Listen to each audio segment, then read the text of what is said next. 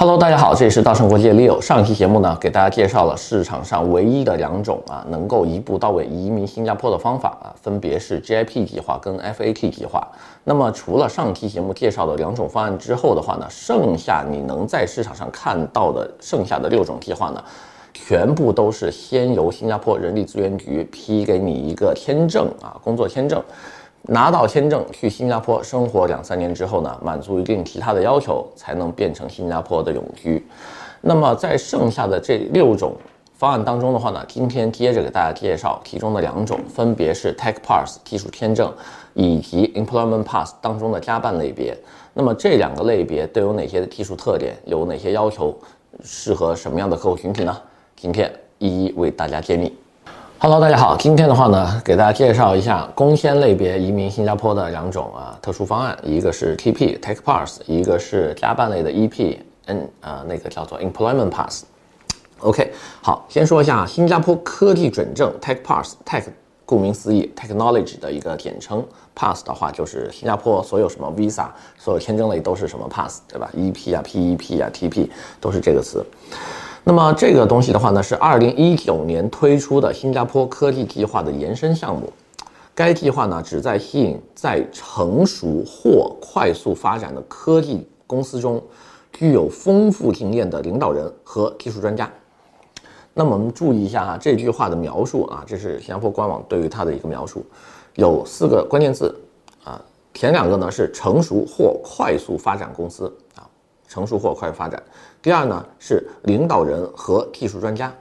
那么我们可以看出，这个项目呢不光对申请人人的本身有要求，他对他就业过的公司，就曾经工作的公司也是有啊要求的，对吧？要求成熟或快速发展。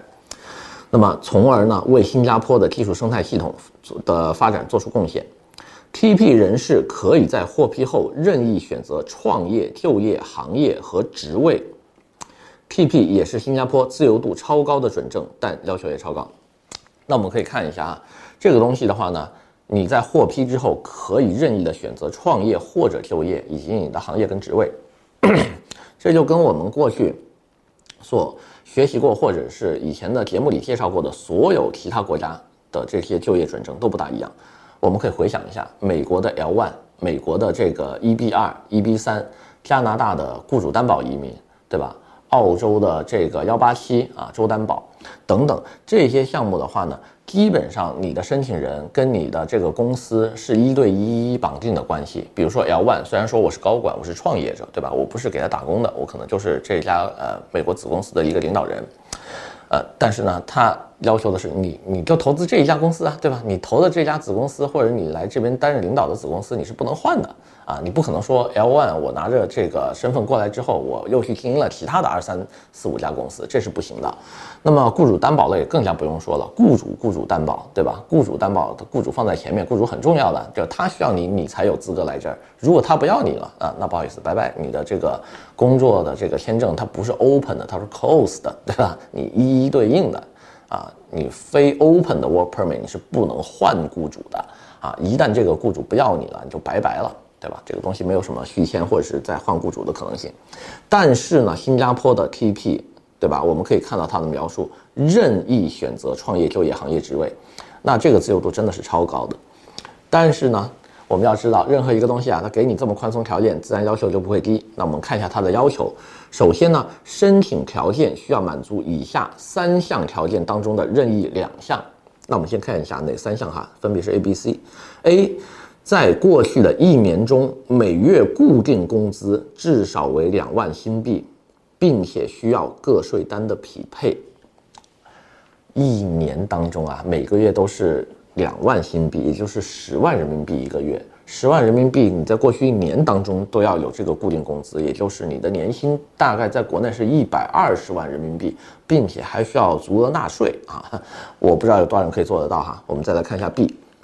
拥有在估值市值至少五亿美元或融资至少三千万美元的科技公司担任至少五年的领导，三个条件哈，五亿美元的估值或者融资三千万美元的科技公司，以及五年的领导职位啊，那这个我觉得也不大 不大容易吧，对吧？C 啊，我看一下 C，至少拥有五年的领导经验职位啊，领导职位经验，主导开发一个月至少有十万活跃用户或至少有一亿美元收入的科技产品啊，又是三个关键点哈。第一就是五年的领导职位，第二呢，呃，每月十万活跃用户或者每月一个亿美元的收入啊的科技产品。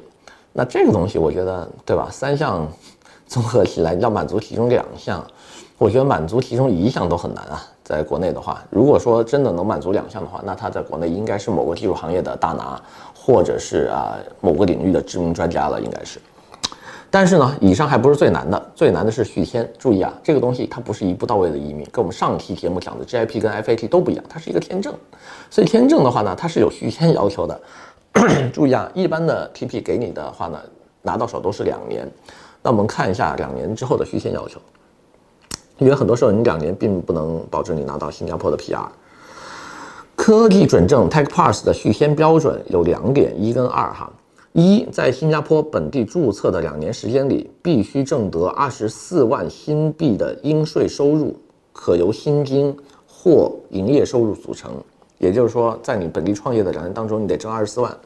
二，成立公司的总开支至少为十万新元，以及公司至少雇佣一名本地的 P PME 啊，指专业人士、经理或者高管，或啊，找呃或者三名 LQS 啊，月薪至少一千四百新币以上，也就是三名低技术工种或者一名啊高级技术工种，对吧？然后并且对他们的薪资是有要求的啊。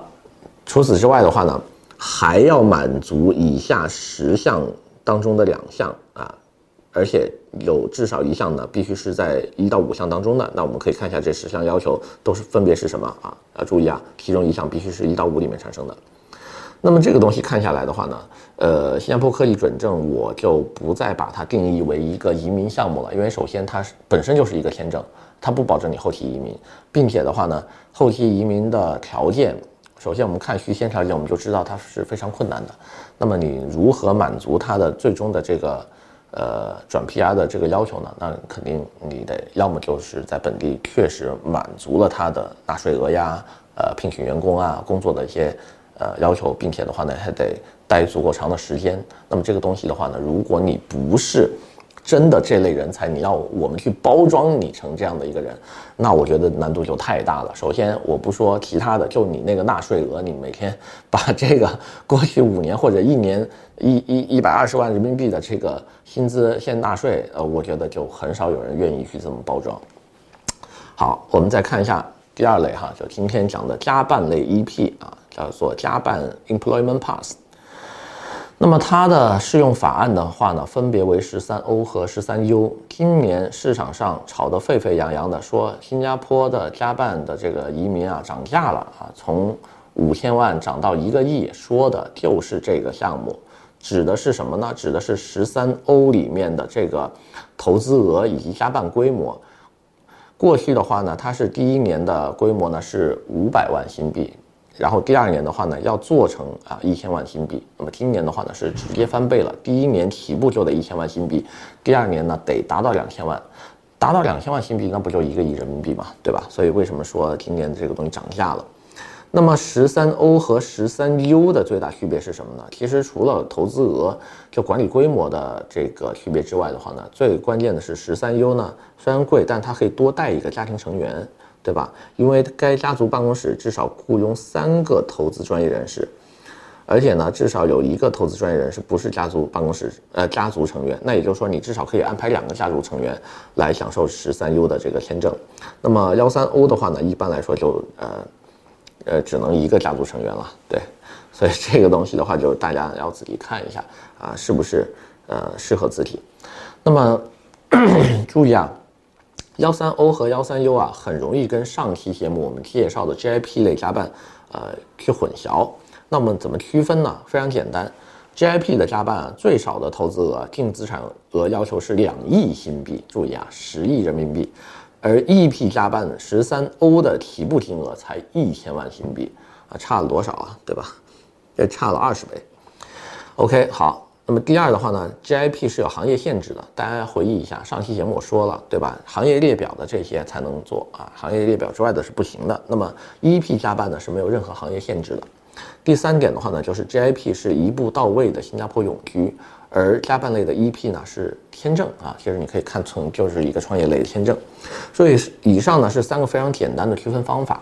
但即便如此的话呢，我依然不是特别建议大家非要往这个方向去包装或者去做。首先呢，呃，这个东西跟 TP 一样，对吧？加办类的 EP 也是签证，它也不是这个一步到位的永居。那么在过往的几年当中，通过 EP 类的加办拿到身份的申请人是非常非常少的，因为大部分有这么多钱的。这个申请人很多时候他并没有办法保证自己长期居住在新加坡，而他转永居当中的一个重要条件就是你必须长期居住在新加坡，或者是你一年当中的大部分时间在这边。但我们过去的案例呢，往往来说申请人只能说有极少数的时间是待在新加坡的，所以这点的话呢，大家要非常的注意。那么今天的话呢，因为时间的关系，先给大家介绍这么多，我们下期再见。